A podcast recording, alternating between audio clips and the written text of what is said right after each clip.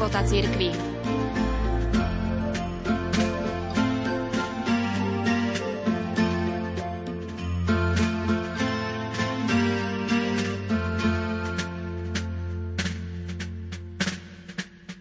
Svetí nám ukazujú, že po smrti nás očakáva život plnosti. Až potom, keď prešli z putujúcej do oslávenej cirkvi, sa začala ich najväčšia aktivita. Nie len svetým, ale predovšetkým našim príbuzným, deťom a manželským partnerom, ktorí už velebia Boha vo väčšnosti, nič tak veľmi neleží na srdci ako to, aby pomáhali členom svojej rodiny a ochraňovali ich. Ako zmiernu obetu prežívala sveta Tereska Ježiškova na sklonku života ťažkú skúšku viery a často si kladla otázku, či vôbec existuje nebo. Občas jej Boh daroval záblesk svetla, v ktorom raz povedala Verím, áno, cítim, že existuje nebo a že toto nebo je zaplnené dušami, ktoré ma milujú a považujú ma za svoje dieťa. Týmto spôsobom nanovo posilnená statočne vydržala zbierala svoje utrpenia ako lupienky ruží a slúbila. Po svojej smrti zošlem dáž ruží. Keď budem v nebi, tam sa začne moja misia. Moje poslanie je učiť milovať Pána Boha tak, ako ho milujem ja. Ukážem dušiam svoju malú cestu.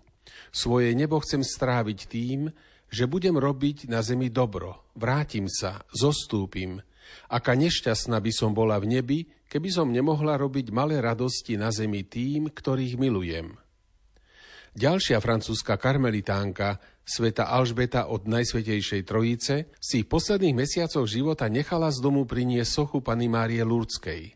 Chcela, aby ju Panna Mária ako brána do neba sprevádzala pri jej vážnom prechode. Alžbetine posledné slova boli Idem ku svetlu, k láske, k životu. Táto skutočná učiteľka vnútornej uzabranosti plní odvtedy svoj prísľub, ktorý roztrasenou rukou napísala ceruskou len niekoľko dní pred svojou smrťou. Mojím povolaním v nebi bude priťahovať duše k vnútornému sústredeniu a pomáhať im vy zo seba samých, aby sa jednoducho a láskyplne primkli k Bohu. Svetý Maximilian Kolbe vďaka svojej úplnej odovzdanosti Pane Márii vykonal skutočne výnimočné diela – svojim spolubratom rád hovoril Na tejto zemi môžeme pracovať iba jednou rukou, lebo druhou sa musíme primknúť k nepoškvrnenej, aby sme sami nepadli. V nebi to ale bude inak. Tam nehrozí nebezpečenstvo pádu. Potom budeme môcť vykonať ešte o mnoho viac, veď budeme činní oboma rukami. Sveta Jozefína Bakita, bývala otrokyňa, ktorá je dnes patrónkou katolíckej cirkvi v Sudáne, sa v Taliansku naučila milovať Boha, ktorého vytušila už ako dieťa v Afrike.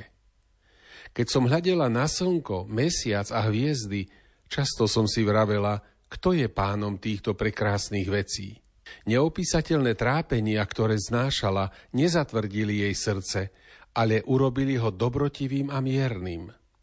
Táto neustále radosná sestra Kanoziánka v agónii prosila zdravotnú sestru, Reťaze sú príliš tesné, uvoľnite ich prosím trochu.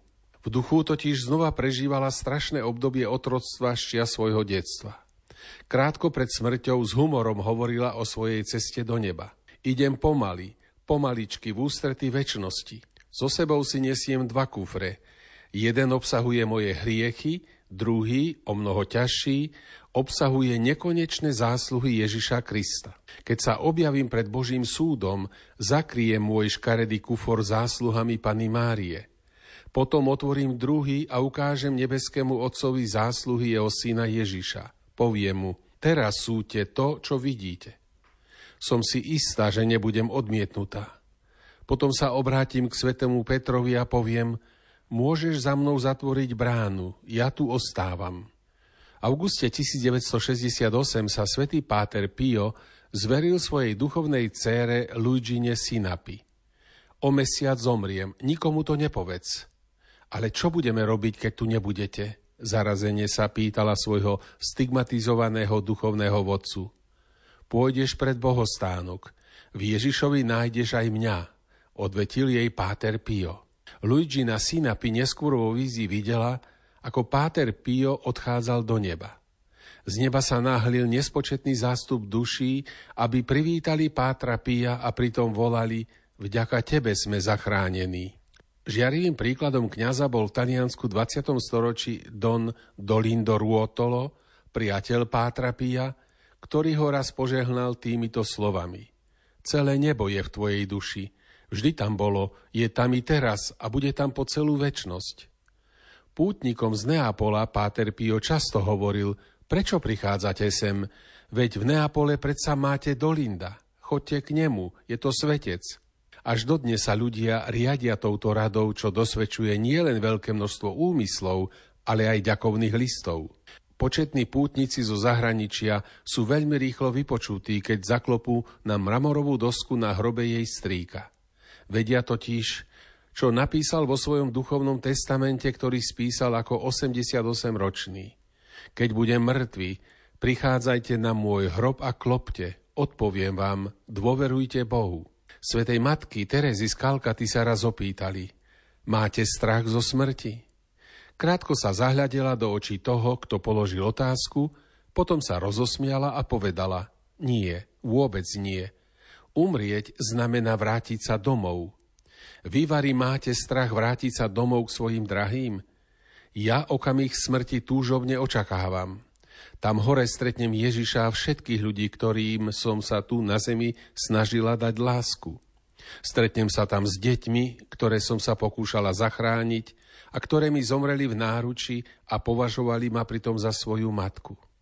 Stretnem všetkých chudobných, ktorým som pomohla, zomierajúcich, ktorí naposledy vydýchli v dome, ktorý som pre nich zriadila v Kalkate.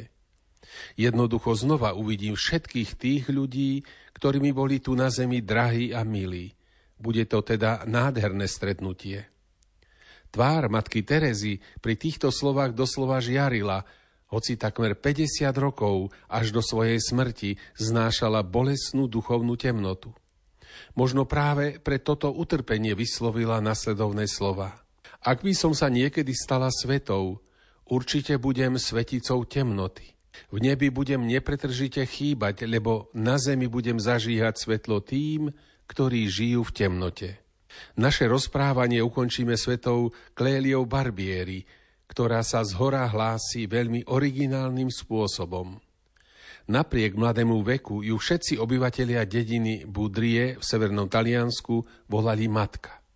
Spolu s tromi spoločníčkami založila kongregáciu malých sestier Senebolesnej Panny Márie – kongregáciu malých sestier Senebolestnej Matky Božej. Mala vtedy iba 21 rokov a stala sa tak v dejinách cirkvi najmladšou zakladateľkou Rehole. Iba o dva roky neskôr šepkala zomierajúca Klélia do ucha svojej spoločníčke Uršule. Odchádzam, ale nikdy vás neopustím. Ešte v deň jej pohrebu sa rozhodlo 11 dievčat z dediny vstúpiť do spoločenstva. Sestry jej kongregácie v rôznych domoch v Európe, Afrike a Ázii dodnes veľmi často a rôznom čase počujú nezameniteľný hlas svätej Klélie, ako sa s nimi modlí alebo spieva. Proroctvo, ktoré vyslovila na smrteľnej posteli, sa znova a znova naplňa. Neklesajte na duchu, pretože ja odchádzam do neba, ale i napriek tomu budem stále pri vás.